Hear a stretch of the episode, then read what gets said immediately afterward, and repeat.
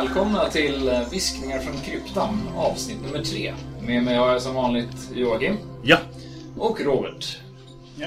I det här avsnittet så kommer vi prata om magiska föremål. Palace of the Vampire Queen. Arduin. Och vi kommer att prata om någonting som heter Tales of the Grotesque and Dungeonesque. Och sist så avslutar vi med några spännande nyheter. Eh, Men vi kan väl börja med att gå direkt in på huvudämnet. Magiska föremål. Nå- Något som jag tänkte på när vi gjorde lite research inför det här var att det här med magiska föremål redan i Original Dungeons and Dragons är ju eh, helt uppenbart att det ska vara en del av spelet. Man, eh, det finns liksom ingen förklarande text att föremål kan även vara magiska. Utan eh, det liksom antas att magiska föremål är en del av den här genren. Det är väldigt nära så att det är meningen med genren. Du ska gå ner i grottor och få magiska föremål och guld. Men guld gör ju faktiskt ingenting i spelet. Utan, men magiska föremål får definitivt en konsekvens för spelet mekaniskt. Så att det är kanske den främsta belöningen. Sen så finns ju en annan sak som jag lade märke till när jag researchade lite grann i alla fall. Det är det att tänkte att ska man diskutera magiska föremål så blir det första hur skiljer sig de magiska föremålen i eh, gamla Dungeons and Dragons jämfört med nya Dungeons and Dragons. Då kommer man fram till det, det gör de inte. Så enkelt är det. Nej, den här arketypiska indelningen av magiska föremål har ju följt med eh, nästan från start. Magiska vapen, armors and shields, potions, scrolls, rings, wands and staves och miscellaneous items som är ju är en uppenbart bred kategori. Möjligtvis så ska man då även lägga till de absolut mäktigaste artefakterna också då, då kanske. Just det, de är ju inte med från början utan Relics and Artifacts kommer först i Advanced Dungeons and Dragons om jag minns rätt. Nej, Eldritch Wizardry. Så, Eldritch Wizardry. så listar de dem på slutet. Och de är i princip plankade rakt av in i Advanced Dungeons and Dragons sen. Och framförallt så är det en annan kul sak när man tittar alla andra magiska föremål, de är ju spesade. Exakt vad de gör och vad som händer när man använder dem. Men inte artefakterna. Det är, Där ska man hitta på själv. Så det, då får man, de får reda på att den här artefakten har så här många förmågor. Och sen slå på, slå på den här slumptabellen eller välj från den här tabellen. Ja, när jag satt och skummade eh, AD&D och DMG'n första gången så trodde jag att det var någon sorts tryckfel. Att eh, nu har de glömt att skriva upp förmågorna här. Ja, nej men det, den ska vara så helt enkelt. En av mina vintage såna här Dungeon DMGs till Advanced Dungeons and Dragons som jag beställde hade hjälpfullt nog hade tidigare ägaren fyllt i vad vilka krafter alla artefakter skulle ha. Ja, men det, det är ju sån där... Eh, eh, Det är sån extra för den tjänsten. Jag fick ju Små- sudda bort det. Jag kan säga att det går bra att sudda något som var skrivet för 30 år sedan. Ja, men det, är- det som jag tycker är lite intressant är just det att de har ju såna här små, små linjer då som man ska kunna skriva på. Det, är, det är ju avsett för att man ska kunna skriva vad, vad de olika artefakterna har för, för förmågor, så att säga. Jag skulle vilja säga att det är underförstått att man ska kopiera den och skriva. Ja, underförstått att du köper en DMG för varje kampanj. Ja, ja, ja Du precis. får bara ha en unik relik per setting. Ja, just det. Eh, Att den här eh, indelningen som vi nämnde eh, fortfarande finns kvar nästan obrutet ända fram till 4th edition med några små variationer. Jag tror att de introducerade Orbs separat till exempel. Eh, hur tror ni det kommer sig? Det är nästan lika stabilt som eh, klasssystemet egentligen. Det är praktiskt. Jag tror att det är så enkelt. Det är, jag menar, ett svärd är ett svärd oavsett vilken, vilken version av Dungeons and Dragons man spelar. Så att varför sätta in svärd i någon annan grupp vapen? Det är, det är lite grann så jag, jag misstänker att de har, har tänkt. Eh, vi diskuterade lite grann här innan och jag tror att det här med misc items helt enkelt täcker in det mesta utav de konstiga sakerna som tillkommer. Eh, och annars är det precis som du säger att, att de är det känns ganska, det täcker in det mesta så varför förändra det? Det enda som kan tyckas vara lite konstigt är ju det här att svärd har en egen lista liksom, att den premieras så framför andra föremål. Det gör det nog inte i några andra spel jag kan komma att tänka på. Nej, om man tittar på Original Dungeons and Dragons och eh, sedermera Advanced Dungeons and Dragons så ser man ju att svärd är helt särskilda från de andra magiska vapnen. Och eh, Framförallt genom att de har personlighet. Ja, de har i alla fall väldigt ofta personlighet. Inte, inte alltid, men det är en viss chans att hittar man ett magiskt svärd så har den både intelligens och egen vilja. Är det baserat på förlagor i fantasy-litteraturen kanske? Jag tänker till exempel på Stormbringer såklart, som Elric har. Men finns det andra exempel på den typen av Det finns ju, det finns ju svärdet Tyrfing där i The, eh, The Broken Sword av Paul Anderson. Som, men det framstår mest som att det är lite intelligent, men det pratar ju inte. Det gör ju för sig bara Stormbringer vid ett enda tillfälle också. Men det är uppenbart att det lever i alla fall. Och båda de är ju de här svarta svärden. I Chainmail, i fantasy-delen av Chainmail så nämner Gary Gygax eh, Elric vid namn och att han har ett intelligent svärd. Så även där, så tidigt som i Chainmail så kom det upp så att det, har, det är nog kanske framförallt Stormbringer som, som ligger till grund för, för de här intelligenta magiska svärden som har olika typer av förmågor. Ska man, ska man titta på förlager i, inom fantasy-litteraturen så det är kanske ett lite långt hopp, men jag tycker ändå vi får göra det. Det är Tolkiens uh, The One and Only Ring. Den ringen har ju faktiskt en helt egen vilja. Och även om det är då en ring och inte ett svärd så kan man ju tänka sig att det här med att föremål har egen vilja, att det även kommer från Tolkien. Ja, det är sant. Det tror jag nog. Det tror jag nog. Fast jag vet ju också att Morcock avskyr Tolkien. Eh, så att eh, troligtvis drog inte Michael Moorcock sitt Stormbringer därifrån. Stormbringer och Tyrfing härstammar ju från ett intelligent svärd i Kalevala. Ett svart intelligent svärd som pratar.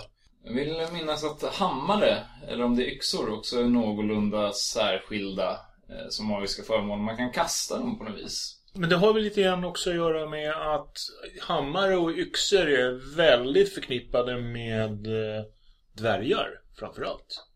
Det, det, så dvärgar har massor med, ja, typ olika kastvapen. Det är väl så också att, att eh, just hammare fanns det ju i Original Dungeons and Dragons, den här Dwarven Thrower. Som var, tror jag, det enda misk-itemet som hade lite häftigare krafter som inte bara var plus. Så den, den, den kommer väl där. En hammare man kan slänga. Jag vet faktiskt inte riktigt vad... Förlagen är väl möjligtvis Tor ifrån, eller måste ju vara förresten Tor från Marvel. Slänger en hammare som kommer tillbaka. Och även kanske då Tor mytologin Ja, också. Mjö- Mjölnir kommer ju tillbaka. Det är ju inget snack om saken. Ja. Framförallt så är det bara Tor som kan lyfta Mjölnir och lite andra sådana här konstigheter. Va? Så Och vem sme, smedde det? Det var jättarna som gjorde to- Mjölnir och Tor i den riktiga mytologin vill jag minnas. Det är motsatsen mot en dvärg, Ja. herregud. Så orimligt. Eh, Däremot, det kom ju till andra saker. Precis, Axe of Throwing kom till i Advanced Dungeons and Dragons. Det kom Hammer of Thunderbolt som en riktig mäktig rackare senare. Bland de värsta vapnen och, och så vidare. Så hammare och, och Maze of Disruption också var det ju. Så, så lite sådana där eh, munsbitar till de andra klasserna. Ja, I Holmes så eh, reducerar de hur eh, det här med intelligenta vapen. Jag tror att eh, han tar bort det helt och hållet. Jag vet inte om det är för att strömlinjeforma spelet lite eller vad tanken med det var. Hur ser Alltså, det ut i? Hol- Holmes är Mm, ju grundläggande mera. Det är ju bara... Det, är som, det ska ju vara som en introduktion. Så här spelar ni. Här tar ni, får ni ett par levels som ni kan komma upp på. Och sen när ni är färdiga med det, då ska ni hoppa över till Advanced Dungeons and Dragons. Det var lite grann det som var tanken med Holmes. Så han kanske tyckte att det var för avancerat att ha med. Jag vet inte. I, i Moldway så, så är det ungefär samma chans. Jag kollade upp det. Eh, att det är. Men det, det man kanske ska säga som vi pratar svärd, svärd, svärd, svärd. Det som är intressant är ju kanske att i ori- Original Dungeons and Dragons så var det bara fightern som fick ha ett svärd. Eller The Fighting Man. Och det är det som gör det hela så relevant. Att, eh, att en stor del av de magiska svärden är intelligenta och ger fullt med förmågor. Och krigarna är de enda som får ha den. Krigaren beskrivs ju inte sällan som den tråkigaste och kanske den svagaste klassen. Och, men han har som sin grej att han, han kan ha de här äh, intelligenta svärden. Ja, det är en balanserande faktor mot eh, de andra klasserna. Absolut. Mm, mm. Sen finns ju en annan kul sak som de har intelligens och sen så har de en vilja. Och tillsammans så får de ett värde som jämförs mot rollpersonens intelligens och wisdom har jag för mig att det var. Strength Charisma i originalet och eh, Int Charisma tror jag i serien. Ja, det kan vara karisma. Så det är utstrålningen som man gör för att kämpa emot. Plus att ens e- rollpersonens värde sjunker när man tar skada. Man förlorar hitpoints i strid här för mig det. Ja, ja, visst är det så. Och går det då under svärdets eh, intelligens och vilja, då tar svärdet över. Så att det, är- det är inte alltid positivt att ha ett intelligent svärd. Ja, det är väl när det är tillräckligt stort eh, värde som eh, svärdet börjar ta en andel av eh, loten. Och att den ska läggas på att smycka svärdet med vackra ädelstenar och sånt där. på Ja, ja. Och sen, sen så, eh, det är ju inte bara att de har vilja och intelligens. De har ju många gånger även alignment. Och då ska ju även eh, alignment passa ihop med bäraren. Annars så kan det gå riktigt illa. I, I första Dungeons and Dragons, alltså Original Dungeons Dragons, då fick man skada om man tog ett svärd eh, som var fel alignment. Medan i Advanced Dungeons and Dragons så kan du ju ha dem, och, men då blir det krångligt om du kommer i konflikt med dem. Men Vilket visst, är det, ganska stor chans ifall man har helt olika alignment. Är ja, man god och har ett ont svärd så... fråga äldre, han lyckades ju dräpa rätt. alla som han gillade med Ja. sitt svärd. Eh, och det är väl därifrån det kommer naturligtvis, ett svärd, svärd i konflikt med eh, ägaren. Mm. Eh, apropå det här med att plocka upp ett svärd och fel alignment och ta skada. Hur eh, känner man igen ett magiskt föremål när det dyker upp i kampanjen? Det gör man egentligen inte. Utan det är, det är ju mer Uh, när man tillverkar magiska föremål så ska ju innan det blir magiskt så ska det ju vara i princip helt nytillverkat och det ska vara av allra högsta och yppersta kvalitet.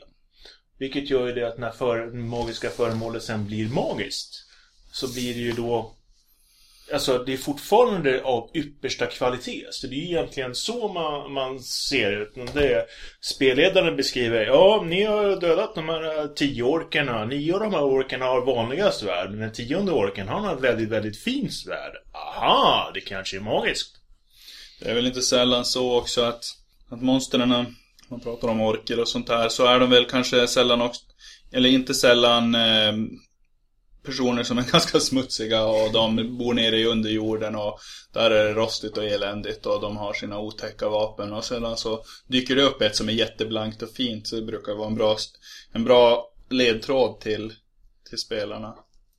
I Original Dungeons and Dragons och Home så står det väldigt lite om det här. Eh, Jag vet att i OD&D så aktiveras Wands och Staves av att man håller i dem, flera av dem.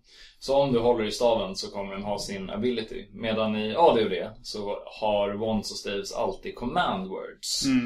Och det är väl också ett trick som eh, ifall man eh, vill låta spelarna pussla lite.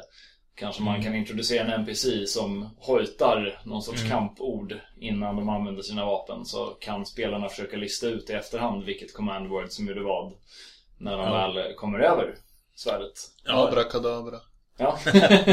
Men det är, det är ofta, inte ofta men väldigt många gånger så, så står det i reglerna att ja, vill spelarna få reda på hur det här funkar så ska spelarna, rollpersonerna vill få reda på det. Då ska rollpersonerna kontakta en sage, alltså en lärd man. De betalar den lärde mannen för att den ska forska i det här magiska föremålet för att ta reda på vad det är för historia och, och sånt. Man blir nyfiken på hur den forskningsprocessen ser ut. Ja, det är ju så att det är, det är en liten motsägelse där eh, i att Dungeons and Dragons inte sällan ska utspelas på en i gränsen mot eh, mot vildmarken, den outforskade Ja, det är lite som vilda västern helt enkelt. Men då måste du ändå ha en Sage där med ett stort bibliotek rimligtvis för att han ska kunna slå på det här. Tänk dig att han bara hade hantlangare som sprang runt utomhus och experimenterade tills någonting hände. Just det, de hade långa listor med olika gamla ord som de skulle kunna nämna. Ja, men det är ungefär som Gandalf där står där vid Moria sportar och försöker... det, det är lite grann så på samma sätt det funkar. De försöker, Ja. försöker fram och tillbaka så kommer de på att det bara är mellon. Kunde ju vilken unge som helst räkna ut att det var. Och det är lite grann så man själv tänker som spelare när man brukar komma på vad spelledaren hittar på för dumheter. Det är, men i, i Dungeons and Dragons, Advanced Dungeons and Dragons så fanns det ju en spel som heter Identify.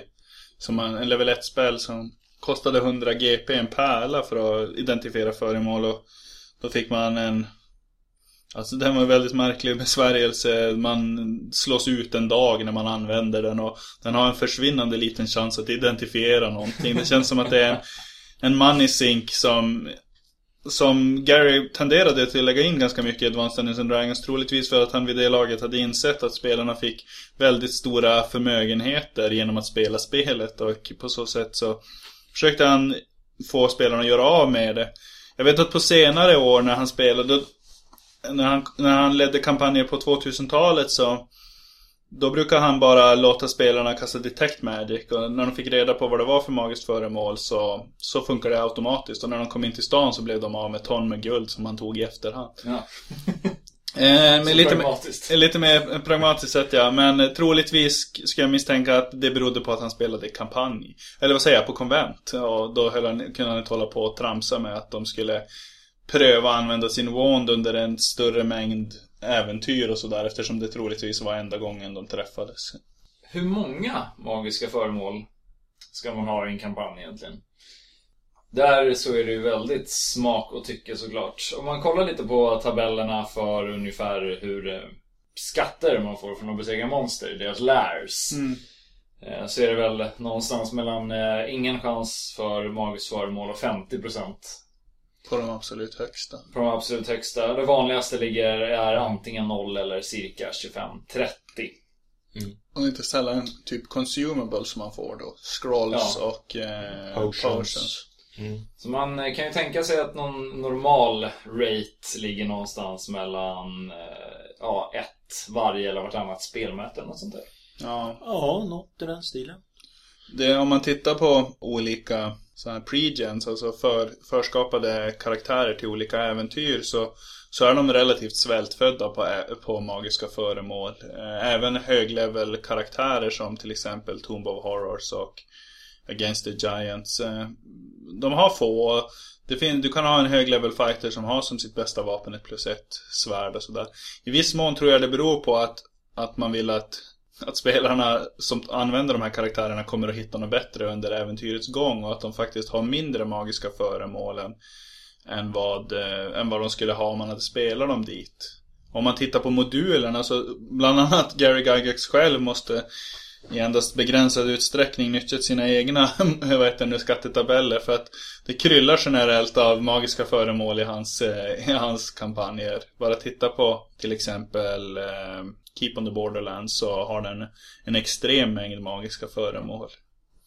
Man kan tänka sig att efter ett, en avslutad delv har alla i spelgruppen fått varsin eller något sånt där. Ja, absolut. Ja, men det, det största problemet som jag ser det är ju det att första, första äventyret kanske hittar någon potion om man har tur.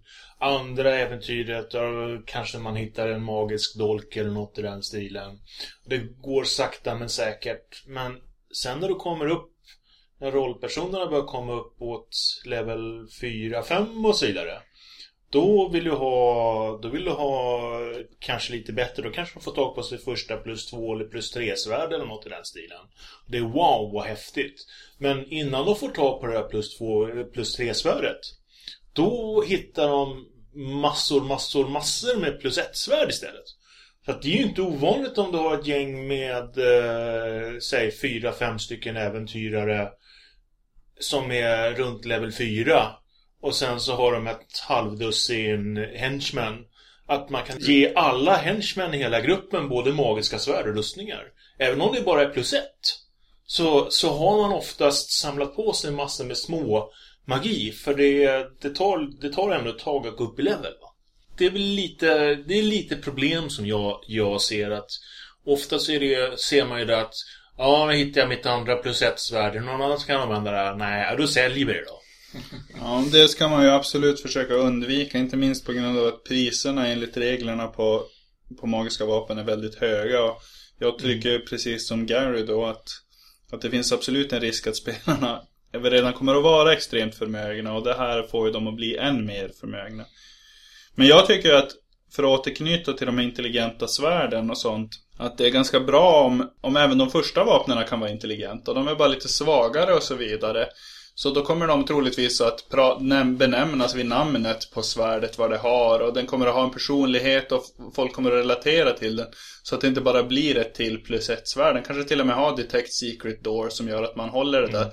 Har det där svärdet med sig trots att det inte är så kraftfullt. Och, Nej men det, framförallt det räcker ju bara med att den har någon liten udda förmåga så, som avviker. Du kan ha ett plus ett svärd som fungerar som light. Du kan ha ett plus ett svärd som sjunger när man drar det men inte har någon annan effekt. Utom just det här att det, det kommer någon ton eller något i den stilen. Men spelarna fäster sig, har en tendens att fästa sig väldigt mycket vid, vid sådana här äh, små udda saker. Vilket gör att ja, man behåller precis. det. Precis allting som, allting som får dem att inte säga ett plus ett svärd. Eh, alltså utan att det är det svarta svärdet eller det sjungande svärdet eller det, Mm. det här uh, skatthittande svärdet. Vad det nu kan tänkas. Eller ännu bättre om de har ett namn då. I min kampanj så har jag ett, ett sånt där dancing sword som heter Kalinda. Som den främsta fighten har. Och som är en, som, tyd, som tidigare tillhört en, en duktig riddare och hon var väldigt nedlåtande mot spelarens karaktär till en början då han var låg level. Men har, lite, har mer respekt och är väldigt fäst vid honom nu. Men också väldigt svartsjuk på hans magiska tvåhandsvärd som han har hittat alldeles nyligen. Eller som han har fått efter att hans kollega avled. och som hon tenderar till att inte vilja att han ska nyttja det då. och det är bra. Alltså det, det är bra grejer bara för att, eh, att det, får, det, det blir inte inflation i saker på samma sätt. Mm. Det som också är, och som jag, som är helt skiljer sig från när jag spelade min egen kampanj tidigare, det är att det är den, här, den här lilla tabellen med saving throws för items använder jag jättemycket. Om man träffas av en fireball, då får alla föremål, alltså om man missar savet så får alla föremål som karaktären har slå ett save mot fire då.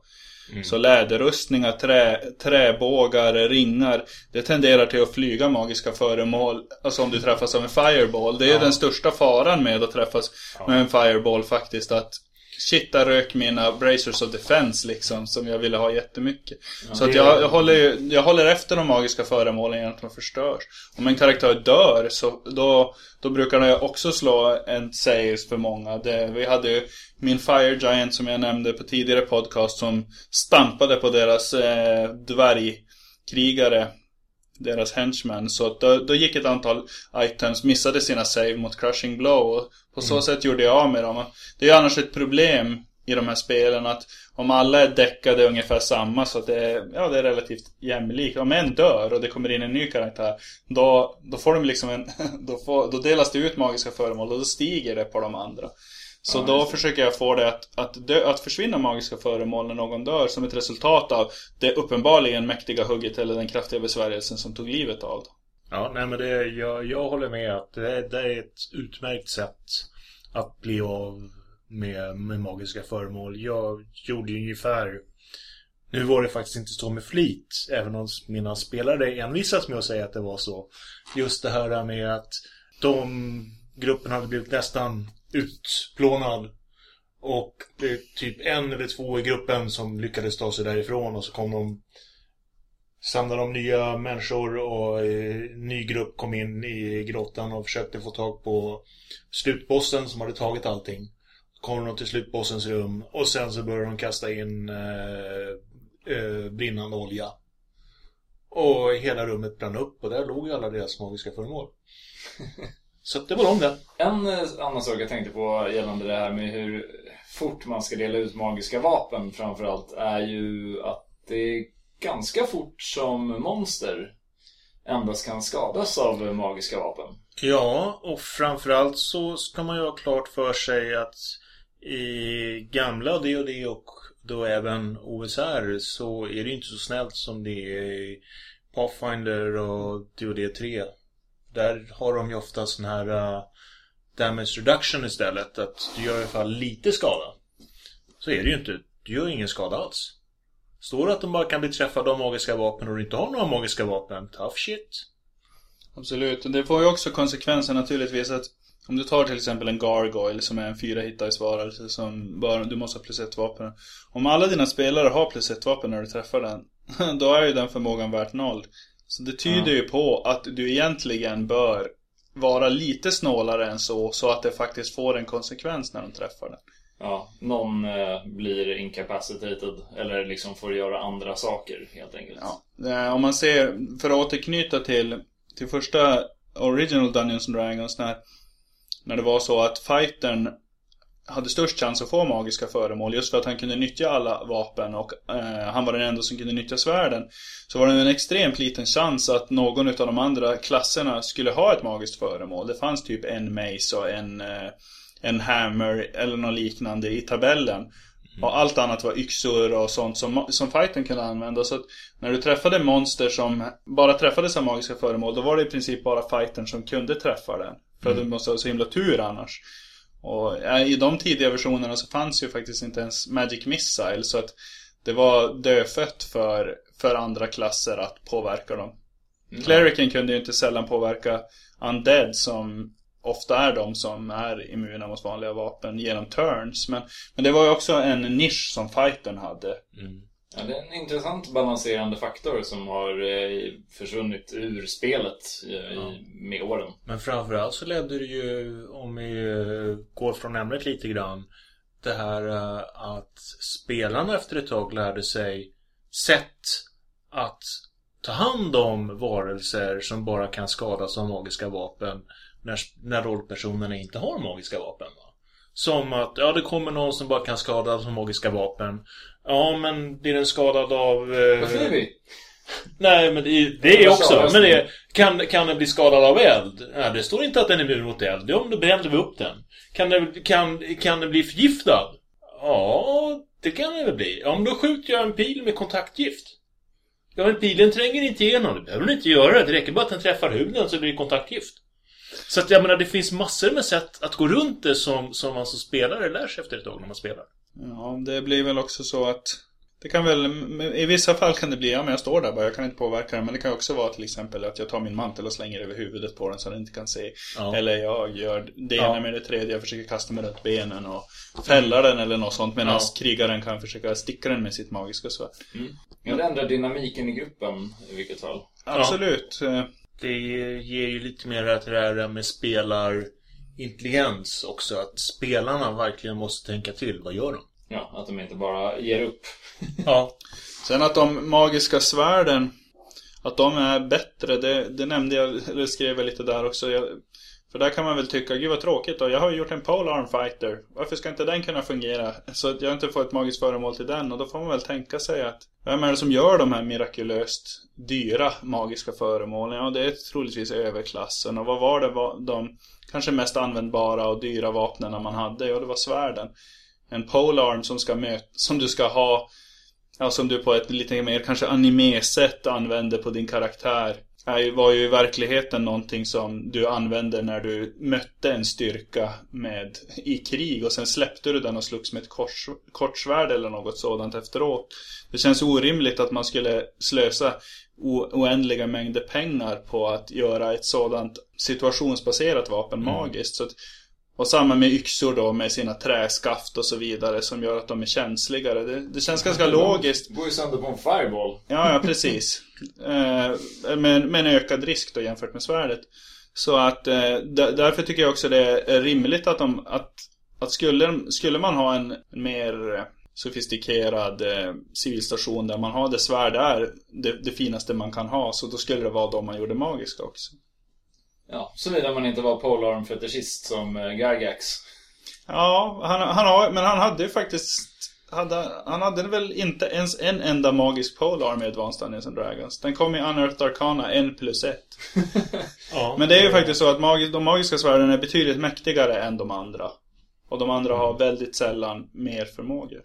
Det här med att vi talar om att förstöra magiska föremål och eh, planera hur man eh, delar ut dem. Det har ju förändrats ganska mycket med tiden. Nu ska vi inte prata jättemycket om 3.5 och framåt. Men eh, den här julgranseffekten blir ju klart mer tydligare ju längre eh, versionerna utvecklas. En stor del av det är ju hur tillverkningen av magiska föremål har förändrats med tiden. En eh, modern Dungeons Dragons-spelare förväntar sig kanske kunna börja skapa magiska föremål ganska tidigt. Men eh, i Basic och och eh, OD&D så finns det inga regler för att skapa magiska föremål alls. Det finns, det beror lite grann på var i Basic man går in. Det, och du hittar på Rulecyclopedia som kom 91 som egentligen är en Ja. sammanslagning. Då finns det. Men det är, Eh, hur är det de absolut första? Alltså första Basic, finns de med där? Ja då, ODD har lite grann här. De har att den gör en scroll kostar 100 guld per level och tar en vecka per level. Det kostar 250 guld och gör en potion of healing och det tar en vecka. Och så vidare. Problemet är att man måste vara en wizard för att få göra det, det vill säga vara level 11. Så att eh, du, det är ju väldigt, väldigt långt in i kampanjen eller så måste du ha en väldigt, väldigt kraftig vän som ska göra det åt dig. Och ja, det det så kan du, kan du börja göra scrolls på level 7 om du har hjälp av en sage. Annars får du vara level 9. Och göra permanenta föremål måste du ha permanence i besvärjelsen och den måste du vara level 16 för att kasta den. Så att det, det kommer ju väldigt, väldigt sent att karaktärerna kan göra de här föremålen. Framförallt så eh, ser man vad det kostar att tillverka de här magiska föremålen. För det första så kostar det ganska mycket att, Alltså, magikern måste ju lägga ut väldigt mycket pengar på att göra föremålet. Det tar dessutom väldigt lång tid.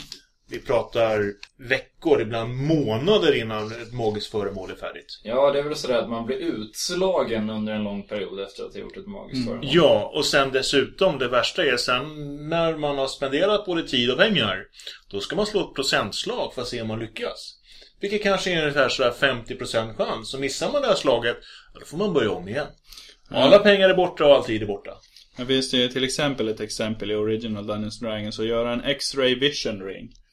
Eh, Ett föremål som var väldigt som var väldigt eftertraktat i en, i en dungeon-miljö. För du kunde helt enkelt titta på vad som var, var på den andra sidan en dörr. Eller i en kista om det fanns en nålfälla. För den typen av spelande ett väldigt, för, väldigt attraktivt föremål. Det kostade 50 000 guld att göra och tog ett år. för, för den som ska göra det. Ja, och då när man inser hur mycket det kostar att göra då blir man kanske inte så förvånad när man hittar i ADODs Den Masters Guide deras tabeller på vad de kostar, alltså priserna på magiska föremålen om man ska köpa eller sälja dem. Det är, det är inte så konstigt att de är svindyra. Grejen är väl den också att att spelet har förändrats en liten aning. På många sätt på, påverkas inte tid så mycket. Det, det känner ju jag i min kampanj där jag där mina spelare måste träna och då går tiden ganska mycket. Men det är ju aldrig ens på kartan att de andra skulle fara ut och äventyra. De är shit. Kan vi inte bara vänta lite så att några till levlar samtidigt så att inte tiden går så mycket. För man går inte ifrån någon.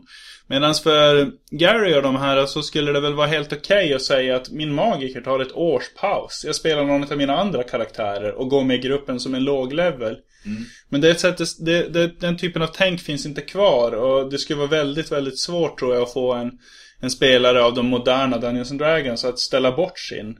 Det är som shit, jag kommer vara så långt efter de andra. Så att eh, det är jag inte intresserad av. Så att eh, den begränsningen skulle väl inte funka i moderna spel numera. Nej, det skulle vara möjligtvis om man eh, snor tanken som du har i The Pendragon som har det att du spelar säsonger. Ja. Att ja, det går en säsong, alltså det går en sommarsäsong och sen så gör man någonting på vintern.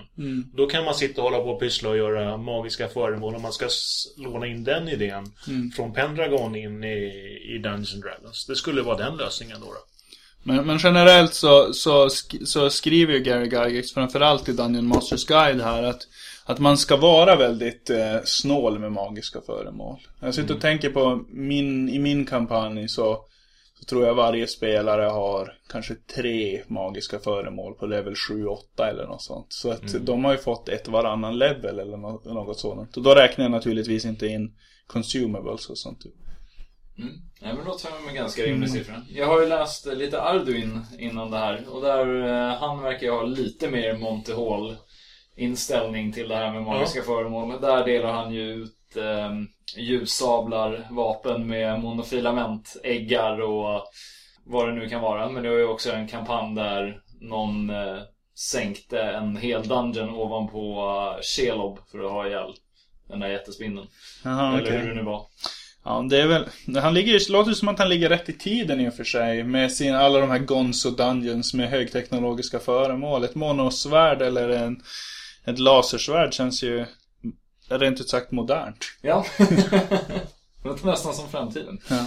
Eh, apropå det här så tänkte jag fråga vad ni har för eh, favoritföremål av de här eh, ikoniska magiska föremålen. Kan börja med Joakim kanske. För mig är det inget problem alls. Det finns en sak som överskiner allting annat. Deck of many things. Den är oslagbar. Jag har aldrig haft så kul med ett magiskt föremål som med den. Och det är ungefär som att spela rysk roulette när man har den.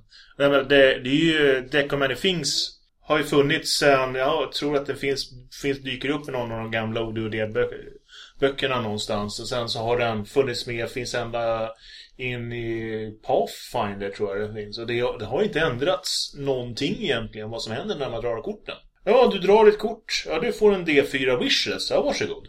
Ja, du drar ett kort. Du, du möter döden. Slåss. Och det, det är fullständigt random och det kan hända precis vad som helst. Men även om det är ungefär 50% chans att det händer någonting dåligt så av någon anledning så älskar bara spelarna att dra de här korten. Fråga mig inte varför, men det är, det är egentligen samma sak i, i AIC-kampanjen som vi spelar när vi har... eh, Ja, det har vi ju nämnt tidigare så det är ingen spoiler direkt. Men det finns en sån här box. Kista eller vad man kallar det. Och lägger man ner saker där så de förändras. Kan man säga. Det är också den här fullständigt random grejen. Av någon anledning så älskar spelare det. Ja, magiskt föremål som... Jag vet inte om jag har något direkt favoritmagiskt föremål. Jag gillar, som jag sa lite grann tidigare, jag gillar magiska föremål som jag kan ge ut tidigt i kampanjen. Som kommer att vara relevant under hela kampanjen. Så att jag inte måste, så att du inte får ett plus ett svärd som du definitivt vill byta ut mot ett plus två. Till exempel ett Flame tanks svärd som, som är användbart rakt genom hela karriären och då får spelaren känna att det är hans svärd liksom och så vidare. Så den typen av föremål gillar jag. De som är smart gjorda som, som går att ha under lång tid.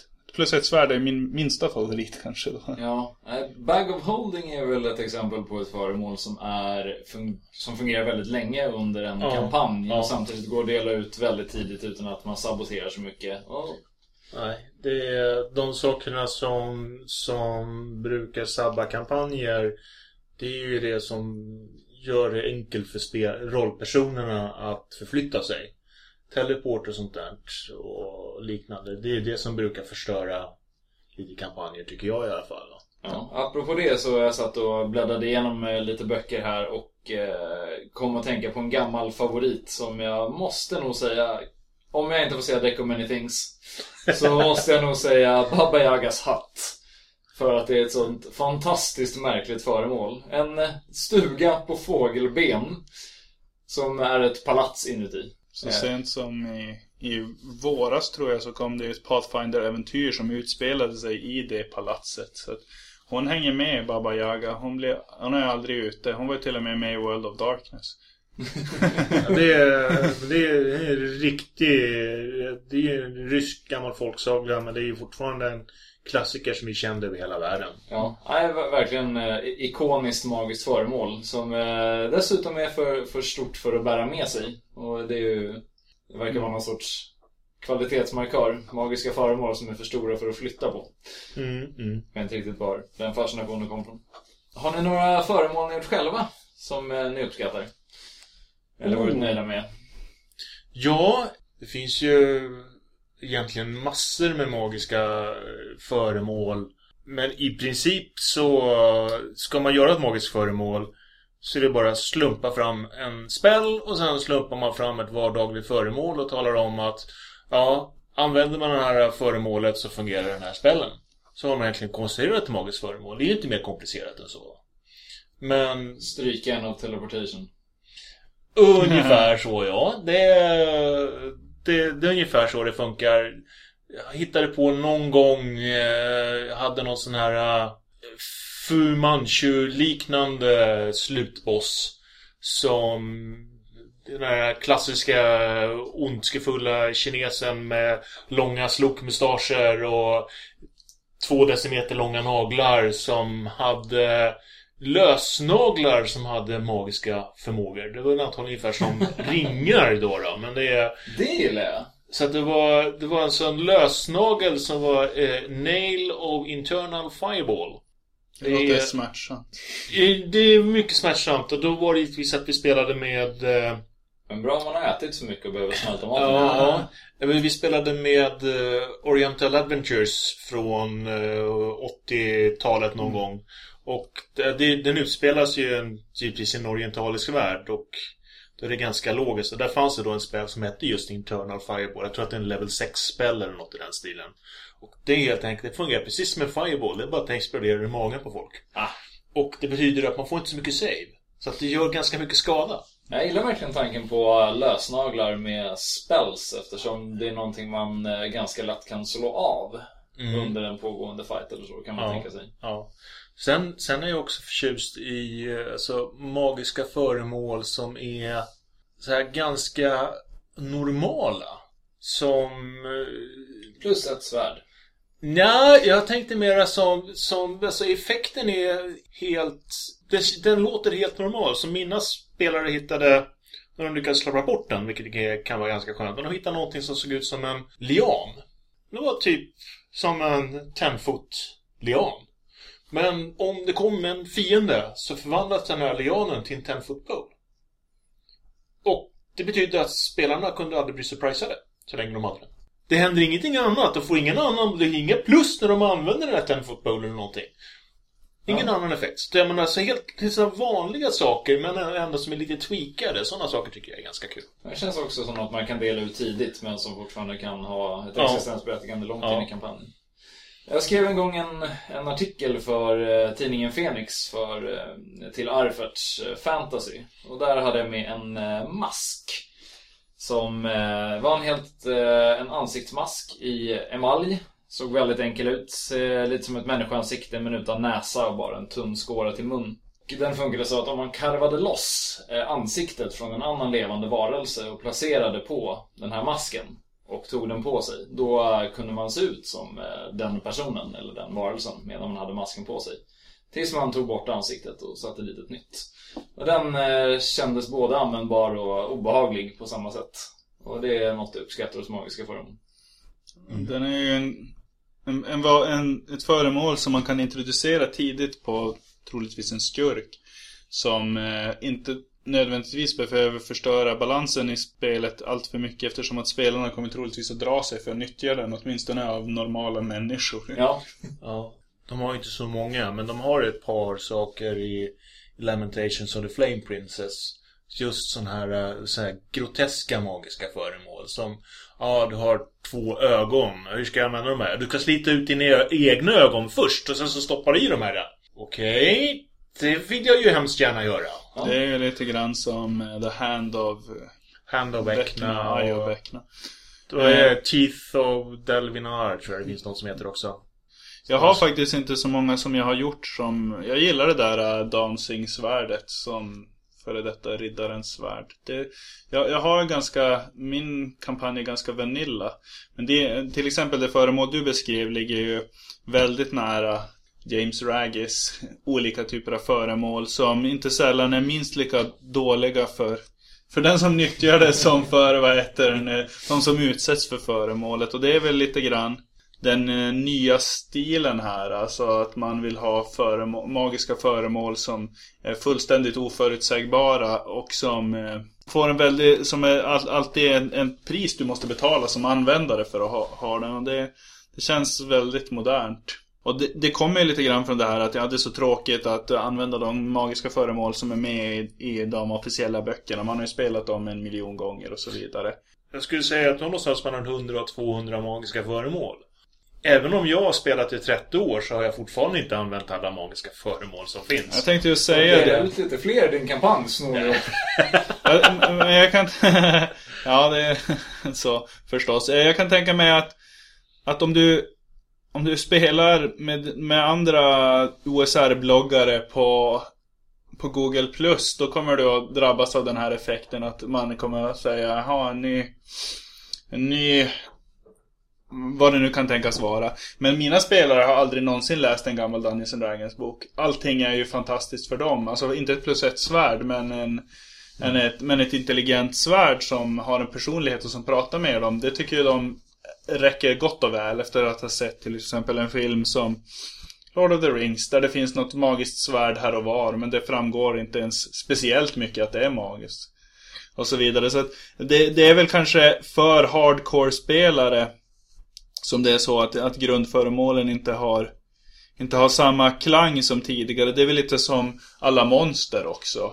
Ja. Ja, det blir väl kanske så att, som vi just sa, att om man inte har spelat mycket tidigare då, då blir de här föremålen fantastiska som finns i original. Men samtidigt så är det ju onekligen så att, att det, det skiljer sig väldigt mycket från de här moderna föremålen som till exempel James Raggy använder. Det är inte bara att man inte känner igen dem, det är att de är helt väsensskilda. De är mycket mörkare och otäckare de magiska föremålen.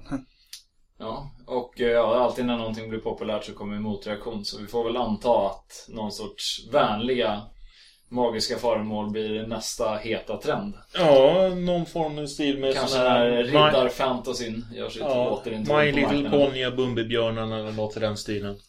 Jag läste någon som faktiskt uttalade sig om vad nästa stora trend inom fantasy-rollspel var och någon sa väl kanske att, att gritty ändå är liksom grejen nu med kanske framförallt eh, Game of Thrones och till exempel den här Viking som går nu. Båda är liksom, det är inte några care bears direkt. Nej. Så att, eh, vi får ju vänta ett par, par år innan eh, det dyker upp med Care Bears då. Men den här Christmas Tree-effekten som du pratade om tidigare, den är ju... Det är väl kanske det som i mångt och mycket skiljer det här mot, mot tidigare... Eller där tidigare Dungeons and Dragons skiljer sig mot nya. Och det är väl kanske framförallt att, att det verkligen finns en tanke från skaparna av spelet att du ska ha magiska föremål i den utsträckningen. Och när de konstruerar monster med mera så, så förutsätter den att du har de här föremålen. Ja, det speglar också hur eh, tv-spelsmarknaden ser ut. Ja, absolut. Du måste skaffa dig en viss mängd föremål och... Ja, det, det får ju såna här konstiga effekter som Big Six. Jag vet inte om ni har hört talas om det. Eh, men det är Pathfinder så finns det då The Big Six kallas föremålen som du måste ha för att vara i, för att klara spelet egentligen. Du måste ha en uh, Ring of Protection, en Cloak of Resistance, en Amulet of Natural Armor. Uh, ett, uh, ett föremål som ger dig max i din main stat. Och så är det någon till också. Och de här finns ju då från plus 1 till plus 5 tror jag. Och, det är, och du måste i princip göra så att du uppgraderar dem så fort du har chansen. Så du, du behöver ju naturligtvis inte, men din rollperson kommer liksom att falla efter. Och man läser sådana här äh, inlägg på forum där folk säger ja, jag la ut typ en Cloak of Invisibility till min kampanj. Eller en Cloak of Arachnida. Eller Cloak of the Bat.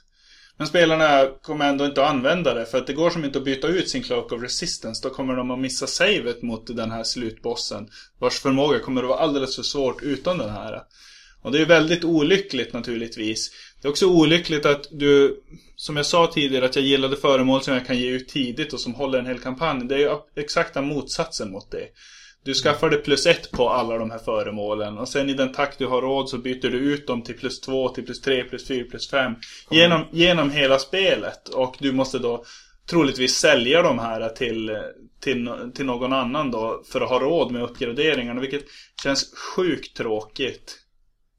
Ja, det, det gör ju att magiska föremål helt enkelt inte känns magiska längre utan bara som föremål. Nej, fra, framförallt om man tittar på Tittar vi på DD4 Där de vände på hela konceptet För så, så, så som jag spelar som spelledare Det är jag som spelledare som hittar på magiska föremål Och lägger i kampanjen och spelarna blir jättelyckliga ifall de får tag på magiska föremål. I DD4 så har de vänt på sig. Där ska spelarna begära Kan inte du lägga in det här föremålet i kampanjen? För det vill jag ha. Då Just blir det så Jag har väldigt en, fel. En önskelista till min bild. Ja, det är så fel för mig så det finns inte. Jag, jag har ju inte spelat 4E. Och ändå har jag fruktansvärt kraftiga förutfattade meningar. Ja, Men- så, men- hur men- tror du men- våra, vi är då som har spelat det? Men önskelistan är väl så vitt jag förstår inte skriven i sten utan Nej. det är en Nej, möjlighet det är det att inte. nyttja Det det. Men det är ju en, en Men- extremt konstig avart.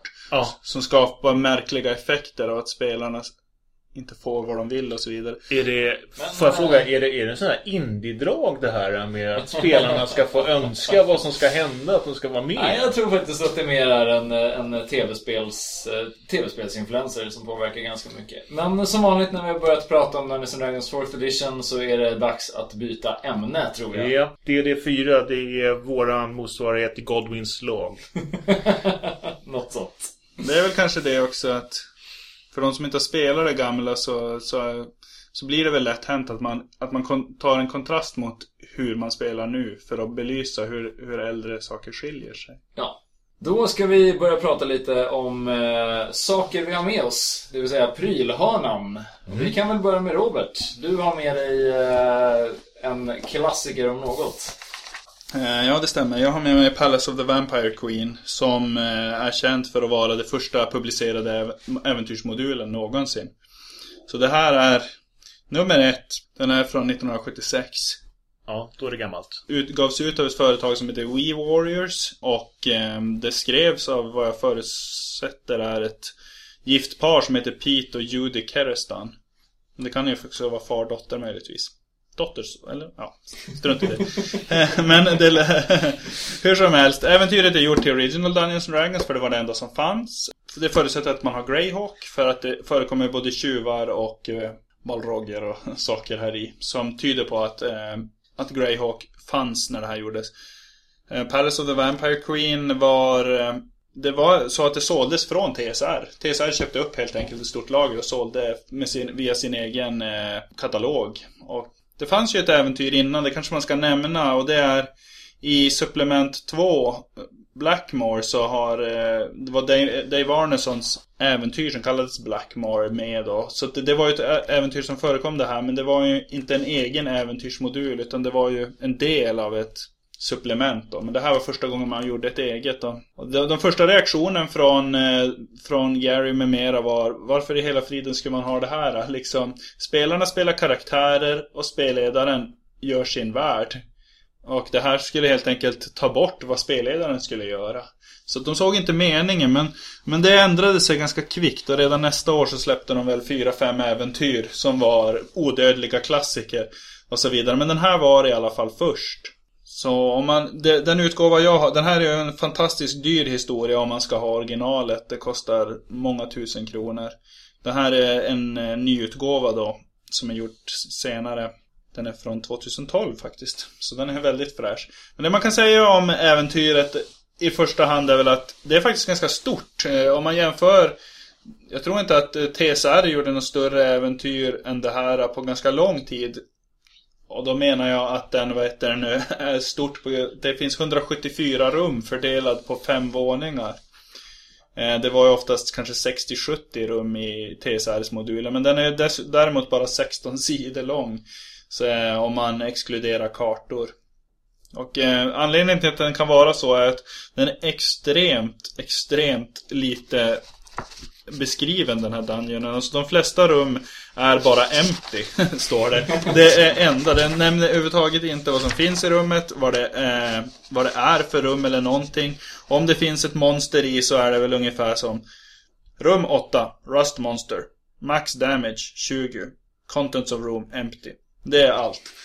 Eh, så att eh, de här 50 rummen är oftast bara två A4. Eller mindre, 50 rum per våning. Det kan man ju säga det känns nästan modernt numera med det här One Page Dungeon som är ett koncept. Att man har en sida som är Dungeon, en sida som är Key då. Men det här är ju det är ju så väldigt minimalistiskt att man måste göra extra jobb. Det finns inte ens slumpmöten i, i den eh, som den är utformad. Och det, det skulle vara ett minimum i någonting som är så lite beskrivet att man åtminstone kan träffa slumpmässiga monster i det. Jag spelar ju faktiskt det här i en liten utsträckning med er två plus några andra då på Repeticon och då hade jag faktiskt, det, hade, det var lite jobb att få till det, det jag hade. Jag eh, skrev en, en beskrivning på varje rum på kanske en mening eller två.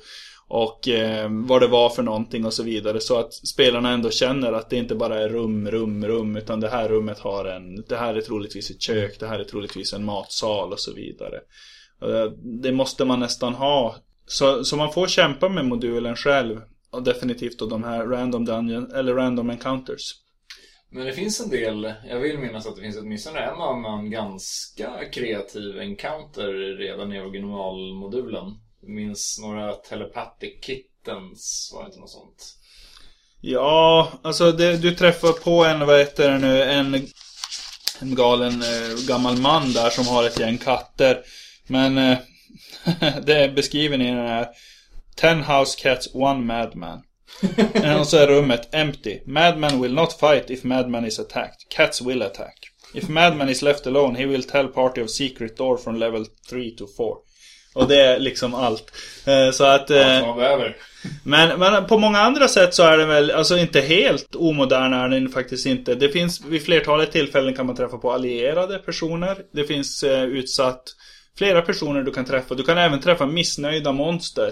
Som eh, liksom eh, inte riktigt går ihop med den här Vampire Queen då. Och du kan följaktligen, skulle man kunna tänka sig alliera dig med dem. Du kan också träffa på en magiker som vill sälja spelarna saker, absurt som det låter. Långt ner i Dungeon så har han tydligen en affär. Det, det går ju att ha roligt med den här modulen och, och kanske framförallt genom så kallat emergent play då. Att eh, spelarna går omkring här i och genom hur de interagerar med sin omgivning och med varandra så, så blir det en historia och det blir ganska kul. Men, men det har väldigt lite med modulen att göra. Utan du skulle, ve- vem som helst skulle kunna rita upp den här modulen i princip och, och få samma effekt. Och det är väl för att det är roligt att umgås och spela rollspel. Eh, Vilket betyg. ja. Men eh, om man ska spelleda, vad är den gjord för? Är det för första levels rollpersoner eller är det för tionde levels rollpersoner eller vad är den? Även där är den inkonsekvent. Den översta nivån är fullt spelbar med level 1-karaktärer om du är väldigt försiktig. Vi spelade med level 3-karaktärer för att vi skulle få lite tempo på det här relativt korta passet vi hade. Level 1-3 går bra i början men, men hoppen blir absur absurt höga sen då. Om du är på level 1, om du tar det mesta så kanske du möjligtvis kan närma dig level 2 och 3 då. Och på nästa nivå level 4-5. Men sedan så kan du träffa rum som har 4-5 vampyrer i sig. som du behöver plus två vapen för att besegra och som drar två levlar från dig varje gång de slår dig. Vilket gör att att, spe, att den är inte möjlig att spela som i en, alltså att du spelar bara genom The Palace of the Vampire Queen för att nå drottningen. I sådana fall måste du gå utanför eller någonting. Så att du kan bli mäktigare. Det, det, det känns som att de tycker att en Vampire Queen låter ganska spännande liksom och sätter in en sån och, och, och tänker inte på, riktigt på hur vampyrer är här i. Ja. Det går att notera att i den här versionen som jag har av Palace of the Vampire Queen så har man anlitat den här Pete Kerestan för att göra en ny beskrivning av den. Han använder samma kartor, samma monster men han har skrivit om rumsbeskrivningarna. Det, det, som, det han gör är att han ändrar vampyrerna till någonting han kallar lesser vampires. Som bara paralyserar spelarna istället för att dra levlar av dem för att den ska bli spelbar. Så som den är. Så att, eh, den är helt enkelt inte Den är inte så genomtänkt. Den, har, den är ju karaktäristisk för tidiga Dungeons. Den har ett antal save or die-fällor. I vissa är det knappt ens save or die. Det är bara die om du gör fel saker.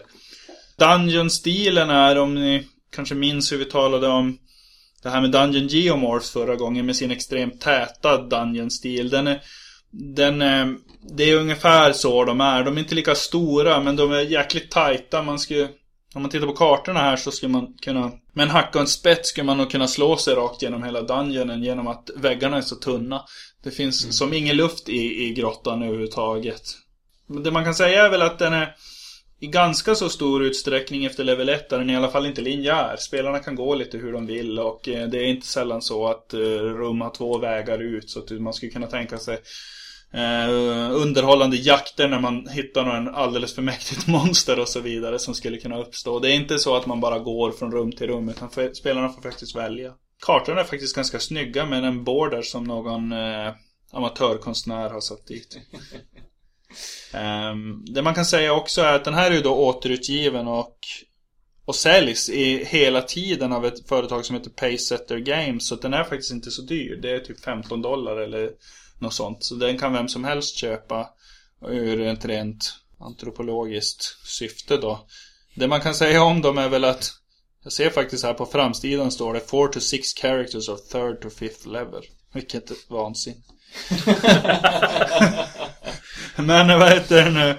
De, de, de har börjat göra fortsättningar till den här. Så jag har faktiskt köpt en fortsättning som heter Castle Blood och som utspelar sig långt, långt innan den här Palace of the Vampire Queen. För faktum är, det glömde jag säga, att det är inte mycket till ett palats, det är bara en stor stenklump som med, med källare under i, or, i originalmodulen. Så det finns inte mycket till palats, utan eh, det är Precis som grottor var alldeles i början. Man startar på level 1 och sen går man neråt och så blir det svårare ju längre man kommer. Men i den här Castle Blood så får man då se hur det här slottet som har legat ovanpå såg ut. Det var en, en väldigt tråkig modul och kan inte rekommendera den till någon. Eh, så att... Eh, Hårt kritiserad och nyttjad av ingen alltså. Ja, den är faktiskt, jag har inte läst så mycket recensioner, den har ju inte gjort så stort splash direkt. Men, men jag, jag tycker att Palace of the Vampire Queen är faktiskt extremt, jag är glad att jag har den. den är, jag, tycker, jag tycker om de här kartorna, de är ganska fina och det är intressant att se hur de har gjort. Det är faktiskt intressant att spela den också, det lilla vi gjorde för att se vad som hände. Och, och det var ju kul. Det var ju inget Jag skulle säga, jag är chockad över hur spelbart det var. Eh, särskilt om man jämför med till exempel Blackmore. Som ju snarare är någon sorts assault där man måste ha med sig hundra eh, krigare för att ha någon chans överhuvudtaget. Ja. Så är den, eh, så är Palace of the Vampire Queen är eh, ja, modern kan man ju kanske inte kalla det. Men eh, den var väldigt, väldigt spelbar. Den är inte så långt ifrån i design till exempel Steading of the Hill Giant Chief. Även om den är en miljard gånger bättre då. Men det är ändå, det går... Det är en lär med fullt med monster i som du kan antingen alliera dig med. Jag tycker ändå att det är lite intressant att de på... Med tanke på att Dungeons Dragons kom 74 Palace of the Vampire Queen kom 76 I två år så har de Det kanske låter lite fånigt men På två år så kom de på så här ska man göra Dungeons. Okej att de inte var riktigt helt balanserade ännu men det är Man kom ganska snabbt fram till så här ska man göra Det här är kul Så här är det roligt att spela. Ja, det man kan säga är väl att det, det andra äventyret som släpptes var ju Tegel Manor. Och det är ju också helt kolossalt stort. Eh, en, en, en stor mansion då. Den är en sån här funhouse dungeon. Och sedan så kom Gary då med Steading of the Hill Giant Chief. Och Gary hade ju spelet sedan 72 då. Det är typ fem år hade han spelet. Och det känns verkligen som att han är betydligt mer erfaren än både Bob Bledsoe som skrev Tegel Manor och och det här paret då. Så kvalitetshoppet är ju enormt när en av skaparna av spelet som verkligen förstår hur det ska hur slipstenen ska dras gör sitt mm. första äventyr som är hundra gånger bättre än det här. Men, men den är väldigt intressant och jag, jag rekommenderar alla att läsa den i alla fall. Den här.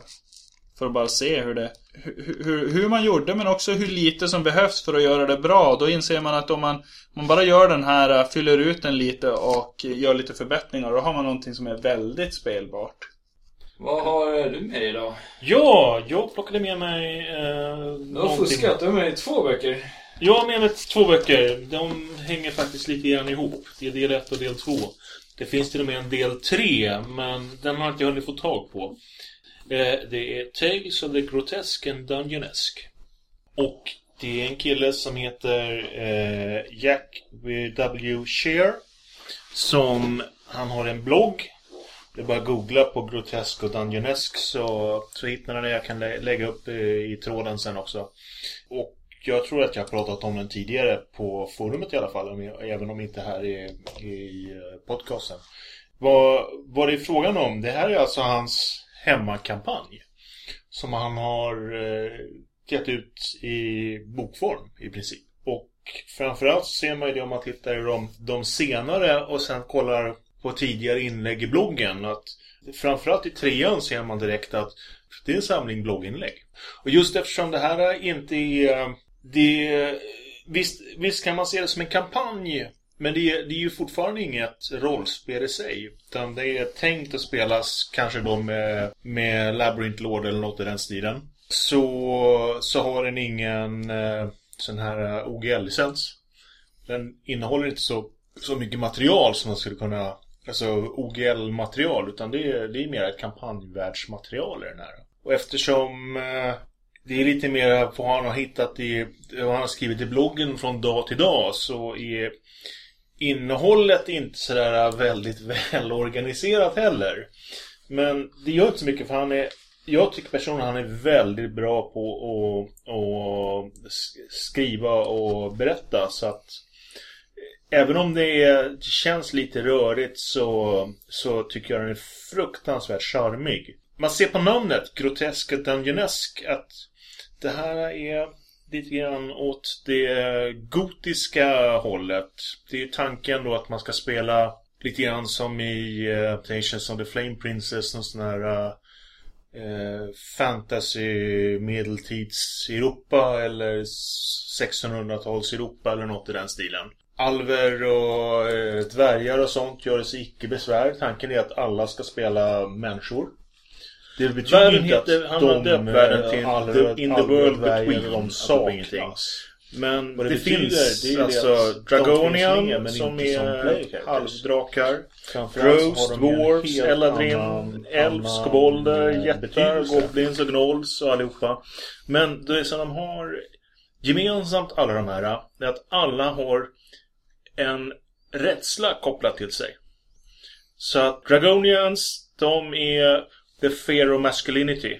Och Drows, det är fear of decadence och så vidare. Så de har kopplat en rädsla. Det, ska ju vara, det här ska ju vara gotik. Så att det är, det är kopplat till olika rädslor allihopa. En rädsla för vem? Eh, vi tar, tar ett exempel. Vi tar gnomerna. Det är ju små tomtar egentligen.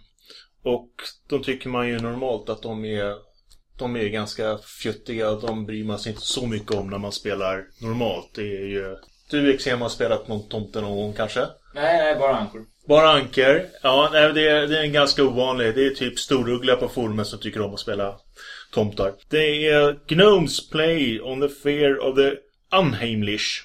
Och det står så här då att gnomer, de eh, dyker upp som perfekta människor förutom det små människor då givetvis. De är inte högre än 2-3 fot någonting. Förutom det att deras munnar, de är fyllda med såna shark-like teeth. Stora, fina, ser ut som små såna här små gulliga dockor tills de ler och munnen går från öra till öra med bara med tänder. Det är lite Chucky över det hela. Eh, ja, men jag kan tala om för att du hellre möter Chucky än en gnom i den här världen. Förutom det så har de det att de är bargainers. De köpslår. Och det enda jag kan säga är att du vill aldrig köpslå med en gnom. För det första så har de en tendens att hitta det här perfekta läget. De kommer bara där de verkligen behövs. Och de kommer, erbjuder de någonting, spelarna är döende och gnomen har någon sån här antidote som, som skyddar dem mot, mot det här giftet eller något i den stilen. Så de kommer ju bara precis när de behövs. De har liksom en känsla för det här. Och framförallt så får man ju då byta till sig. De byter ju inte bara deras egna saker mot guld, utan det är tjänster mot gentjänster i framtiden. Och det generella är alltså att oavsett vad man gör, vad man kommer fram till med en gnom, så hamnar man alltid på fel sida. Det är som Rumpelstiltskin. Ja, det. ja det, det är åt det hållet det är. Hur funkar det här med fears?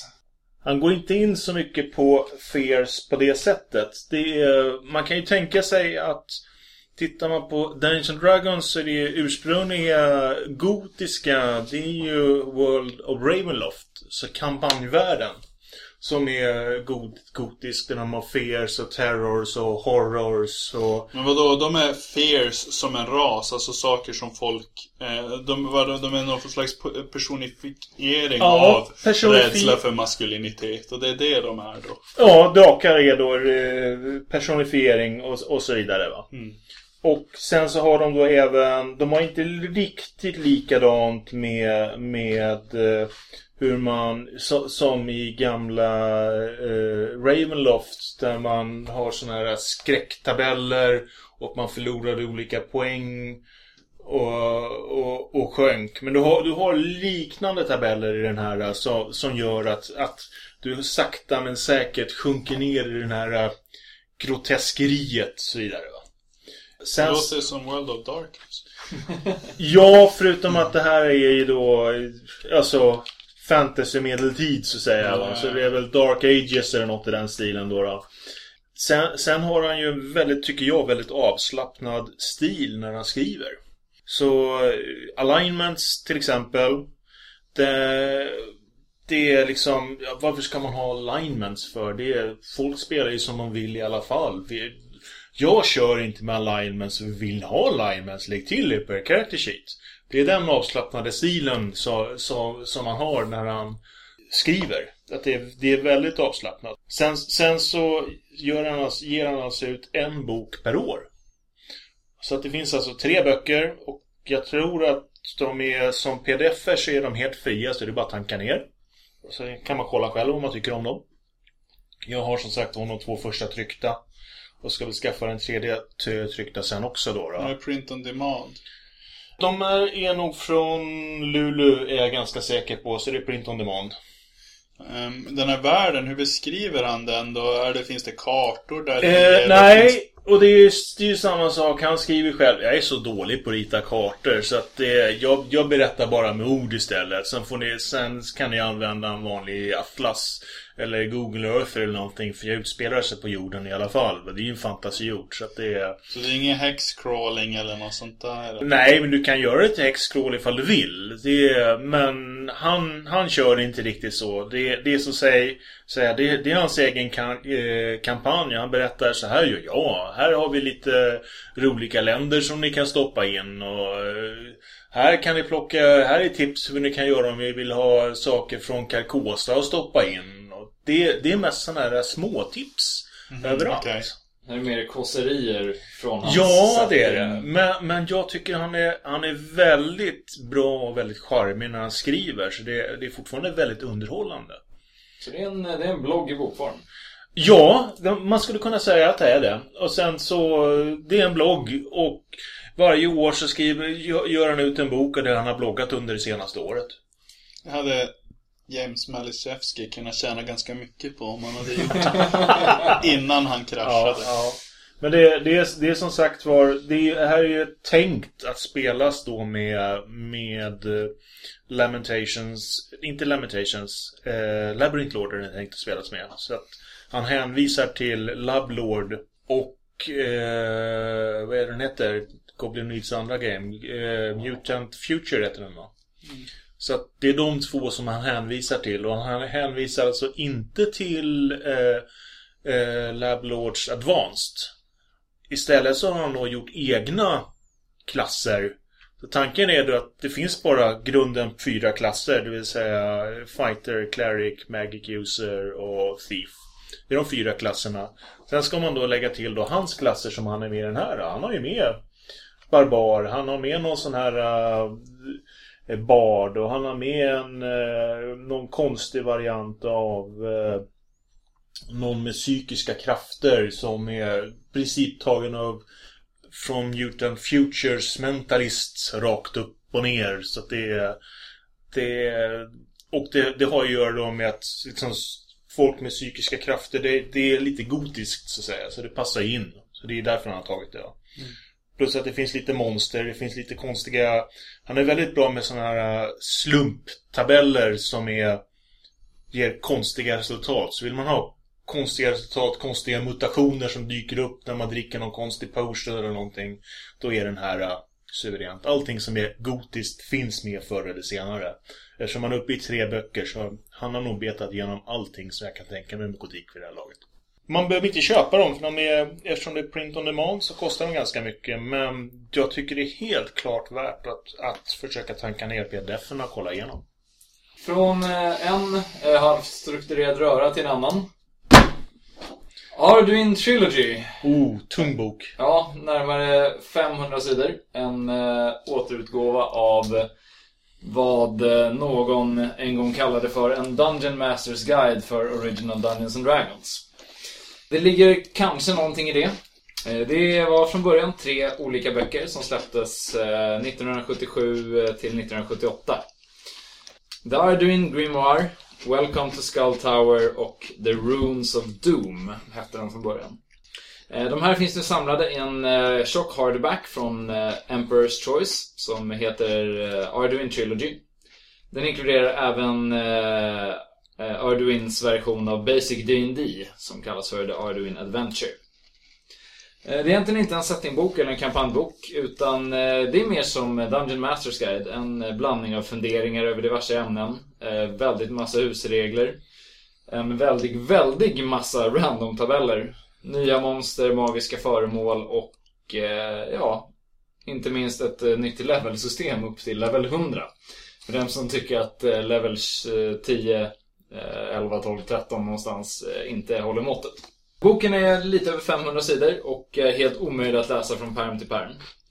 Eh, man kommer svimma, tappa bort sig och förmodligen förlora vettet innan man har tagit sig de första 100 sidorna. Det man kan göra med den är att man kanske funderar över ett visst ämne, kollar om man har skrivit någonting om det. Jag vet att jag behövde kolla lite på regelalternativ för rollpersoner med exceptionellt hög styrka. Och då hade han ett förslag på hur man kunde göra det. Eh, Något annat som jag gillar att göra med den här boken är att eh, läsa lite in ibland när eh, jag har stärkt mig med någonting innan. Se om man hittar någonting kul. Oftast eh, fascineras, ibland förskräckas. Och eh, ibland inspireras. Finns det någonting i den som är alltså, användbart eller är det bara jättekonstigt? Alltså, jag skulle säga att den är ibland extremt användbar. Det finns ett hitpoint-system som är riktigt bra, till exempel. Där alla börjar med mycket högre hitpoints, men inte får så många hitpoints per level. Okej. Eh, Så att det jämnar ut eh, hitpointsen mellan olika, eh, olika rollpersoner eh, på olika nivåer. Och minskar dödligheten på lägre levels och ökar den på högre levels. Den är väldigt kul att läsa, särskilt eh, när han eh, uttrycker sig om olika ämnen. Han skriver lite som en eh, bättre forumskribent kan man väl säga. Det är, han är nästan raka motsatsen till Gygax. Han kan skriva saker som George, the character that received the damn thing, then went on his nonchalant way, wrecking utter havoc wherever he went.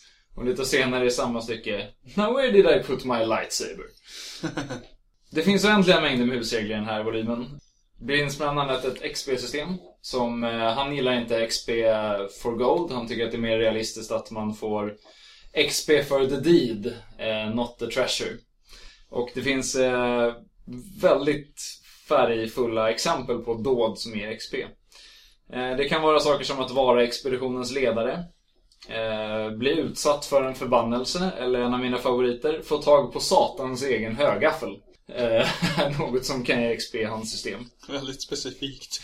Eh, mycket specifikt. Och, eh, den här blandningen mellan allmänt och specifikt är också ett återkommande element i den här boken. Eh, han introducerar ett enormt eh, antal nya klasser som eh, beskrivs någonstans mellan extremt detaljerat och ibland väldigt oklart. Det finns en alkemistklass som mest står att ja, de kan göra alkemiska saker.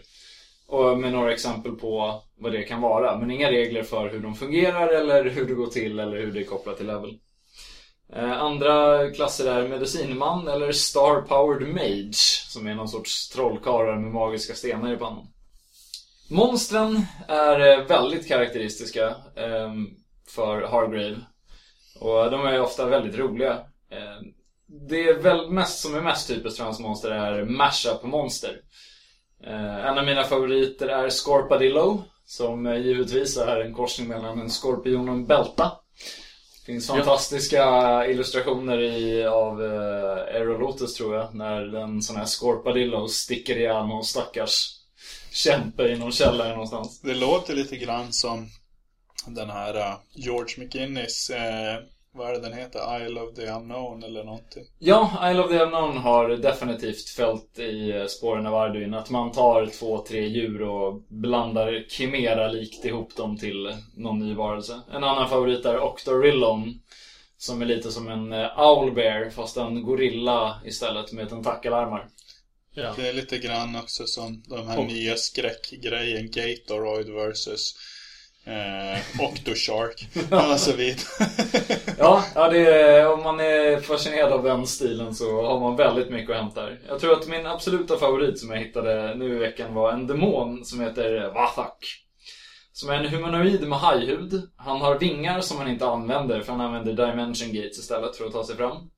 Han har tentakler och ett cyklopöga i svart och guld. Men, för det mesta så polymorfar han sig själv till ett gråttroll. Ja. Det, där, där någonstans har man ju överhuvudtaget släppt alla ambitioner på vett och sans. Och Ja. eh, ja, ja. Ni har ju själv hur användbart det här måste där. Något som är väldigt typiskt för, för hans många husregler är att de är väldigt centrerade runt tabeller. Tabeller finns överallt. Eh, Det finns till exempel en tabell för kvinnliga kroppsmått. Med bust, waist och hip. Modernt. Så det räcker och blir över. Det låter nästan som Fatal. Är man rädd för? Är det så illa eller? Inte riktigt så illa, men eh, ibland nästan värre. Det finns eh, förslag på eh, critical hits och fummeltabeller, vilket är extremt tidigt med tanke på att det är 1977. Eh, tabeller över social status, eller varför inte bara en random-tabell över vad du kan re- reinkarneras som när du återföds. Eh, till exempel eh, Uruk-hai eller Ent, för att ta exempel på saker som redigerades bort ur Dungeons and Dragons med tiden, men som tydligen fick finnas kvar i Arduin. Det var ingen som tyckte det var värt att förfölja. Eh, Hargrave är uppenbart inte rädd för genreblandningar eller det här med Gonzo som vi nämnde. Eh, Det finns regler för laservapen. Det finns en anekdot från hans kampanj där drakar slogs mot TIE Fighters. Eh, Eller bara bisarra magiska föremål som Boots of Time. Som Okej. om bäraren hamnar i ett timestop-fält så börjar han gå ett, en minut framåt i tiden för varje steg han tar. Och skorna går givetvis inte att ta av. Okej. Men, Eh. men du nämnde TIE Fighters och Laser Sabers och så vidare. Och jag för mig första Star Wars-filmen kom 77 va? Ja, det stämmer ju. Så att han, med tanke på att han, det är bara fram till 78, så han, han måste varit en av de första som har stoppat in Star Wars-prylar i ett rollspel. Ja, det stämmer nog alldeles säkert. Jag minns inte när Metamorphosis Alpha kom ut. Eller vad det hette det här. Ja, det hette det. Jag kommer inte heller ihåg när det kom ut, men det var väl där någonstans liksom. Men det var ju en film som gjorde ett fantastiskt intryck på människor liksom. Så att det är inte konstigt att den slog igenom överallt liksom. Ja, och sär- särskilt inte i rollspelarkretsar. Ja, den, den här boken är helt enkelt, den innehåller alldeles för mycket för att man ska kunna gå igenom ens en hundradel eh, på så här kort tid. Men om man tyckte att det som nämnde nu lät spännande eh, så eh, måste man eh, nästan skaffa den här. Det är en väldigt fascinerande bok, eh, både historiskt eftersom den är så väldigt tidig. Den är ju äldre än eh, Advanced Dungeons Dragons DMG. Jag tror att den är lite efter eller samtida med Pairs Handbook och Monster Manual. Den har en hel del eh, riktigt användbara regler också. Eh, Jag skulle till exempel kunna tänka mig att använda hitpoint-systemet rakt av, för det är inte alls dumt. Och så eh, är det ju bara ganska inspirerande, men också ganska utmattande att läsa i den. Det ska också sägas att den är hemskt illa redigerad. Det ser ut som att någon har klippt ihop den i Word. Eh, förordet till boken går mest ut på att eh, Emperor's Choice eh, ondgör sig över hur jobbig den var att göra. den här sammanställningen. Och att de inte, om de inte hade fått hjälp av någon yttre part så hade den aldrig blivit klar. Det finns inget index. Om man väl har hittat ett monster man gillar så kommer man aldrig hitta det igen. eh, de, de är i någon mån organiserade alfabetiskt i fem listor som följer efter varandra. Så det är liksom alfabetet, alfabetet, al- ja, det, det går inte att hitta i den överhuvudtaget. Okej. Ehm, Men om man vill få tag på den nu? Ja, då kan man eh, köpa den från Noble Knight tror jag är enklast. Eh, Jag minns att när jag skulle ha tagit den så försökte jag köpa den från Emperor's Choice. Men eh, de verkar inte riktigt vara på tårna alla gånger för de tyckte att sådär, "Ah, det är så jobbigt att sälja saker, kan du inte köpa den via Noble Knight istället? Okej. Fick, fick jag något mejl om. Och det är väl ungefär, ja. De är ganska roliga att göra med. Men jag vet att Jeffrey McKinney har uttalat sig eh, mycket, mycket varmt om deras kundservice. När han har försökt sälja in eh, Arduin till folk så Tydligen så kan de vara vettiga att göra med i andra fall. Eller de var, de var faktiskt inte otrevliga. De tyckte Nej. bara att jag skulle köpa en av någon som faktiskt hade ett postordersystem. Ja. Okej. Finns det viss logik i det då? Ja, det är en, en fantastisk bok och eh, intressant eh, både historiskt eh, för att det är så gonzo och eh, för att den har faktiskt vissa användbara bitar. Jag vet att den förekom ganska mycket i Inte mycket, men den nämndes absolut i, vad heter det nu, i den här Playing at the World. Och han vet vilken del av USA han hörde till. Var det den här Ghana California-scenen eller? Det vet jag faktiskt inte. Det låter ju inte omöjligt, men jag, jag vet faktiskt inte i vilket... Eh, vart han var någonstans och spelade. Han, nämner han eh, någonting i den om Dungeons and Dragons vad han som tycker det är bra och dåligt och så vidare? Eller är han neutral i sina poster? Eh, nej, han... eh, Ja, nej, till exempel när han kritiserar XP-systemet så är han ju väldigt tydlig med att sådär, XP för guld, vad är det för dumheter? Man får ju XP för saker man gör, inte för vad man fick betalt för. Ehm, så ja, han är väldigt förtjust i sina egna lösningar och skriver ofta så här: Ni kanske tycker att det här verkar märkligt, men prova. Game test them. Är återkommande. Måste nästan nämna hans favoritmantra. Take a troll to lunch today. Eh, I sitt original så, eh, hur, hur är de publicerade då? Eh, det var de tre, tre böcker. Också eh, extremt huller om bullriga. Häften i eh, Little Brown Books-stil. Ja, ja, ja. Eh, så som, ja, som original D&D såg de ut. Eh, fast eh, ännu mer oklart organiserade och med tabeller på tvären och Men jag, jag tänkte det nu, nu när jag tittar på den där. Den, boken är ju i typ A4-format. Och den ser ut att vara ungefär 500 sidor eller något i den stilen. ja, Och eh, du säger att det är en sammanslagning av de tre första böckerna. Det måste ju ha varit ganska stora böcker ändå. Nej, de eh, är snarare kända för att de var oläsliga med eh, fontstorlekar som var ner och kröp på åtta punkter och i stort sett ingen white space överhuvudtaget och bara knö in så mycket material som det bara gick på sidorna. Okej, så de har förstorat upp allting så det är läsligt helt plötsligt. Eh, ja, läsligt är att ta i, men det är åtminstone... Rent fysiskt är det läsligt. Ja, det mänskliga ögat kan känna igen bokstäverna. Ja, man behöver ingen förstoringsglas, även Nej. om man inte kan läsa. Nej, och det är sånt som framförallt eh, äldre spelare har, har påstått om de äldre Arduin-böckerna att eh, de är direkt svårlästa när man eh, börjar bli svag i ögonen. Gygax själv var ju inledningsvis väldigt positiv till allt sån här tredjeparts material och hade inga problem med det men blev sedermera ganska så irriterad. Eh, Arduin Grimoire är ju känd för att det finns ett föremål i den här eh, Dungeon Masters Guide som heter Vacuous Grimoire. Som, man, som ska vara ett, eh, en digg mot den här. Som du blir, du tappar ett int och ett i wisdom av att läsa den för att den är så dum. Ja, det är, jag, jag är inte säker på att det, jag kan nog mycket väl ha fattat den inte efter att ha läst den. Det är inte en orimlig. Nej, jag tyckte eh, Gygax var ju väldigt oförstående mot den här Monty Halling. Alltså att man går upp väldigt högt i level. Men naturligtvis så balanserar ju den här eh, Arduin det då genom att man inte riktigt får lika mycket HP och så när man stiger i level. Nej, men ja, som sagt, level 100 är ju fortfarande level 100 med allt vad det innebär. Det var någonting som finns med. Det finns med också saving throws for items. Dyker faktiskt upp i Arduin Trilogy före det dök upp i DMG, har jag för mig. Så ja, ja, uppenbarligen så har Gygax åtminstone läst den. Det man kan se med Gygax är ju att tydligen så sände ju Bob Bledsoe för att glida från ämnet lite grann. Väldigt mycket material, alltså han som hade Judges Guild skickade till Gary och det finns ganska mycket Judges Guild material som har nästan kommit in rakt upp och ner i den här. Det är mycket som Judges Guild skrev som han tog in, men inte så mycket från Arduin troligtvis. Nej, det, det är verkligen egenartad, egenartad historia. Och eh, med det så tror jag att det är dags att ta lite nyheter. Ja, två. En första som inte är fullt så upphetsande, men en, en andra som är väldigt intressant. Men vi tar väl de dåliga nyheterna först. En Kickstarter till alltså. Ja, precis. Eh, Det här är Bruce Heard. Som ska snart skapa en Kickstarter som heter World of Calidor. Han, eh, Bruce Heard var den som var, vad ska man säga, projektägare, project manager för The Known World. Som TSR hade, det vill säga den eh, officiella spelvärlden för Basic. Moldway. eh, Och eh, senare även Menzers Dungeons and Dragons.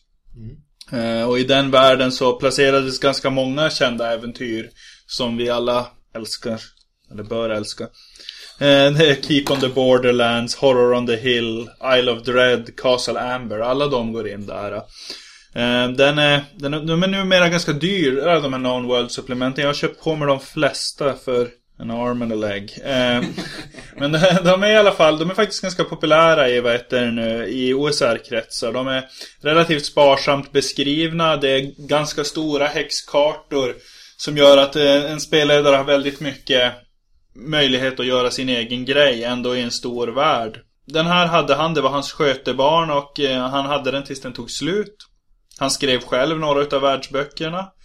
Ehm, det var de här världsböckerna inom Known World är lite who's who among, alltså i rollspelsskapare. Man hade Steve Perrin, han som gjorde RuneQuest, gjorde Alvboken och eh, eh, Ed Greenwood bakom Forgotten Realms gjorde Halfling-boken och ja, helt enkelt en massa kändisar lyckades den här Bruce Heard få skriva saker till världen. Den är, den är faktiskt bra.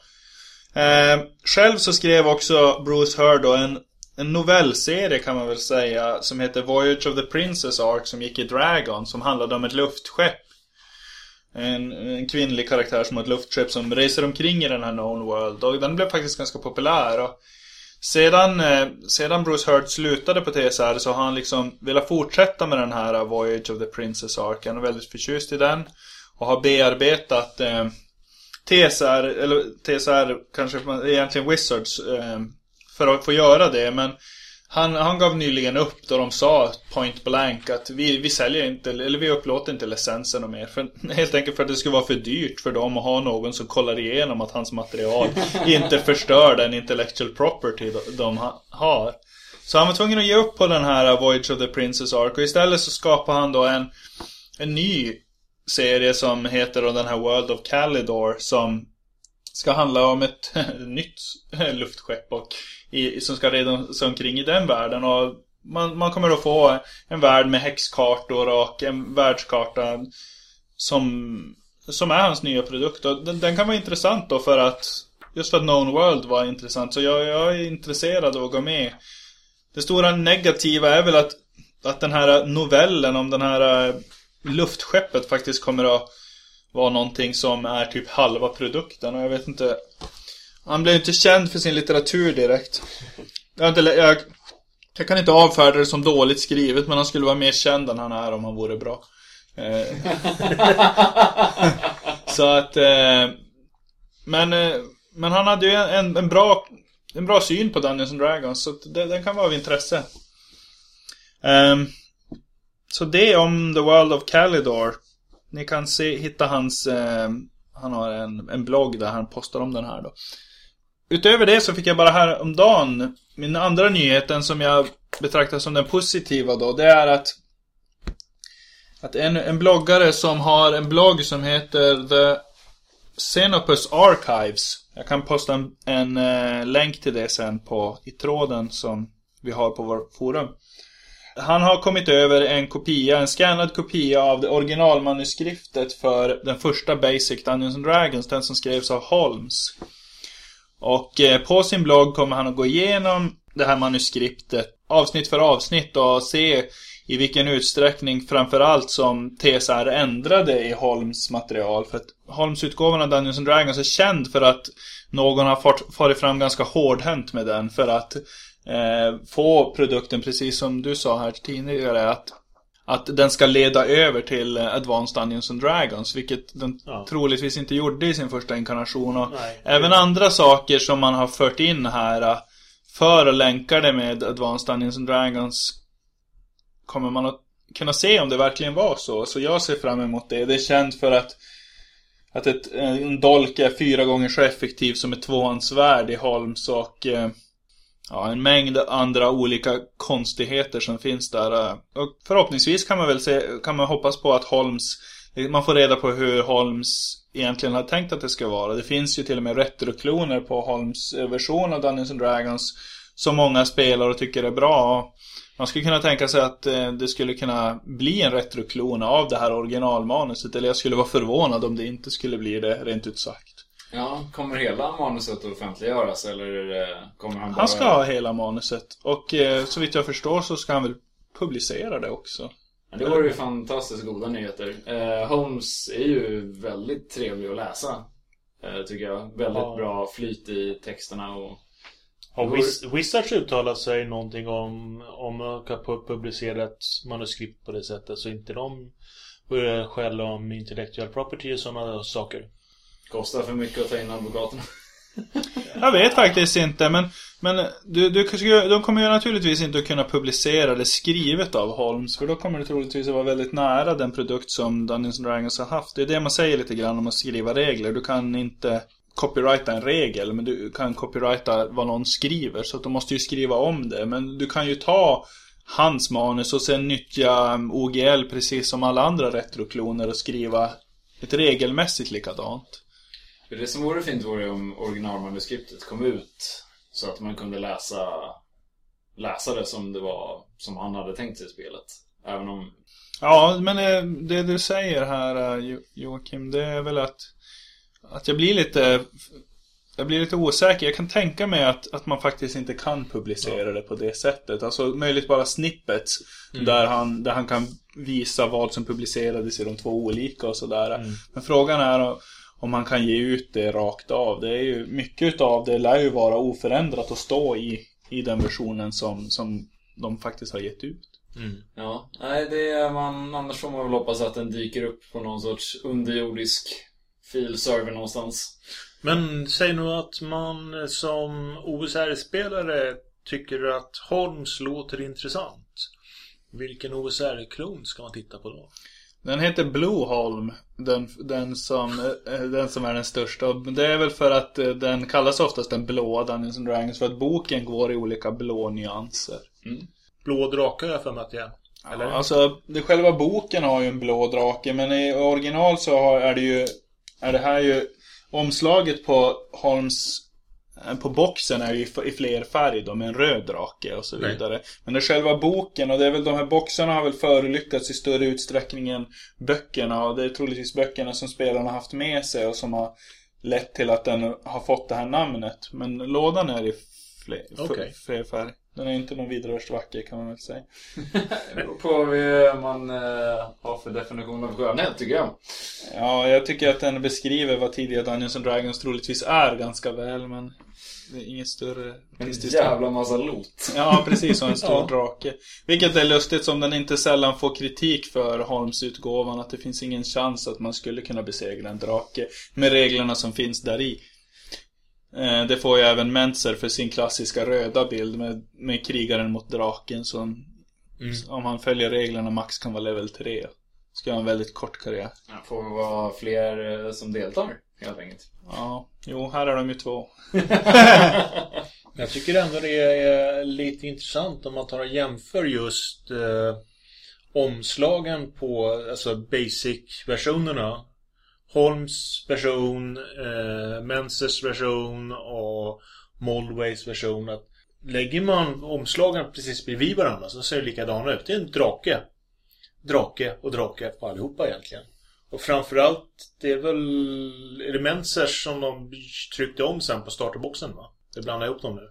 Mensers röda box eh, kom ju tillbaka som någon form av startvariant av Fourth helt Edition. rätt. Så det, det körde Ja, han ju.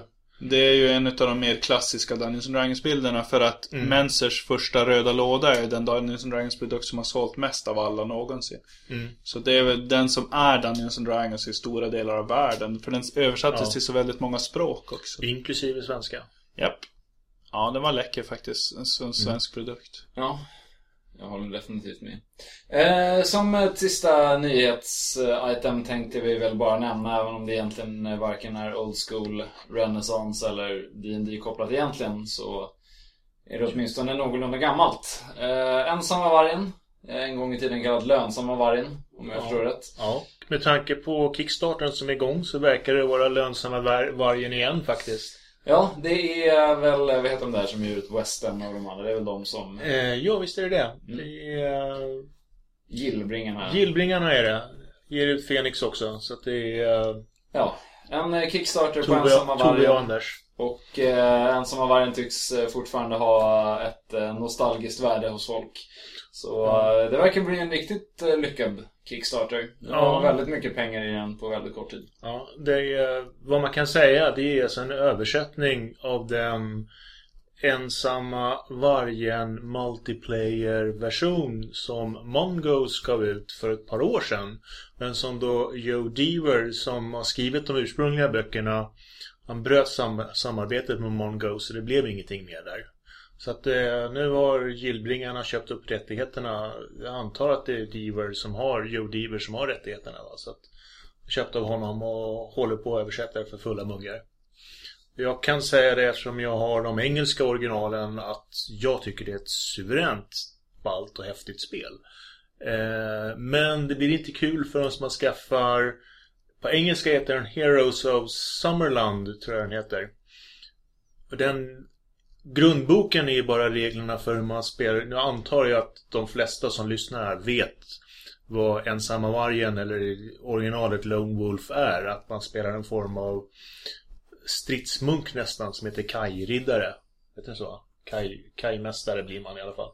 Och i grundboken så kan man bara bli en Kaj-mästare. Det är inte så kul om man är fyra spelare och alla är Kaj-mästare. Ungefär som man spelar fyra fighters eller något i den stilen. Det är Jag måste säga att kajmästare låter som någon som är ansvarig för att lasta på s- och av saker från en båt. Ja, lite grann så. Men i alla fall, när man plockar in den här Heroes of Summerland dyker det plötsligt upp mer än ett dussin klasser till som man kan vara. Och då blir det plötsligt jättekul att spela det här spelet. Så att det jag ser fram emot när den boken kommer så man kan spela alla klasser. Och jag blir alltid glad när jag ser en framgångsrik eh, svensk rollspels-kickstarter. Ja. Oavsett vad det är. Ja. Så eh, får jag önska dem lycka till. Ja. Och Ja. med det så tror jag att vi tar och syr ihop det här avsnittet av Viskningar från kryptan. Ja. Och så ses vi igen eh, någon gång runt jul kanske. Ja, någonstans där. När jag har ätit upp mina pe- pepparkakor här som jag knopprar på. Alright. Då tackar vi för oss. Mm.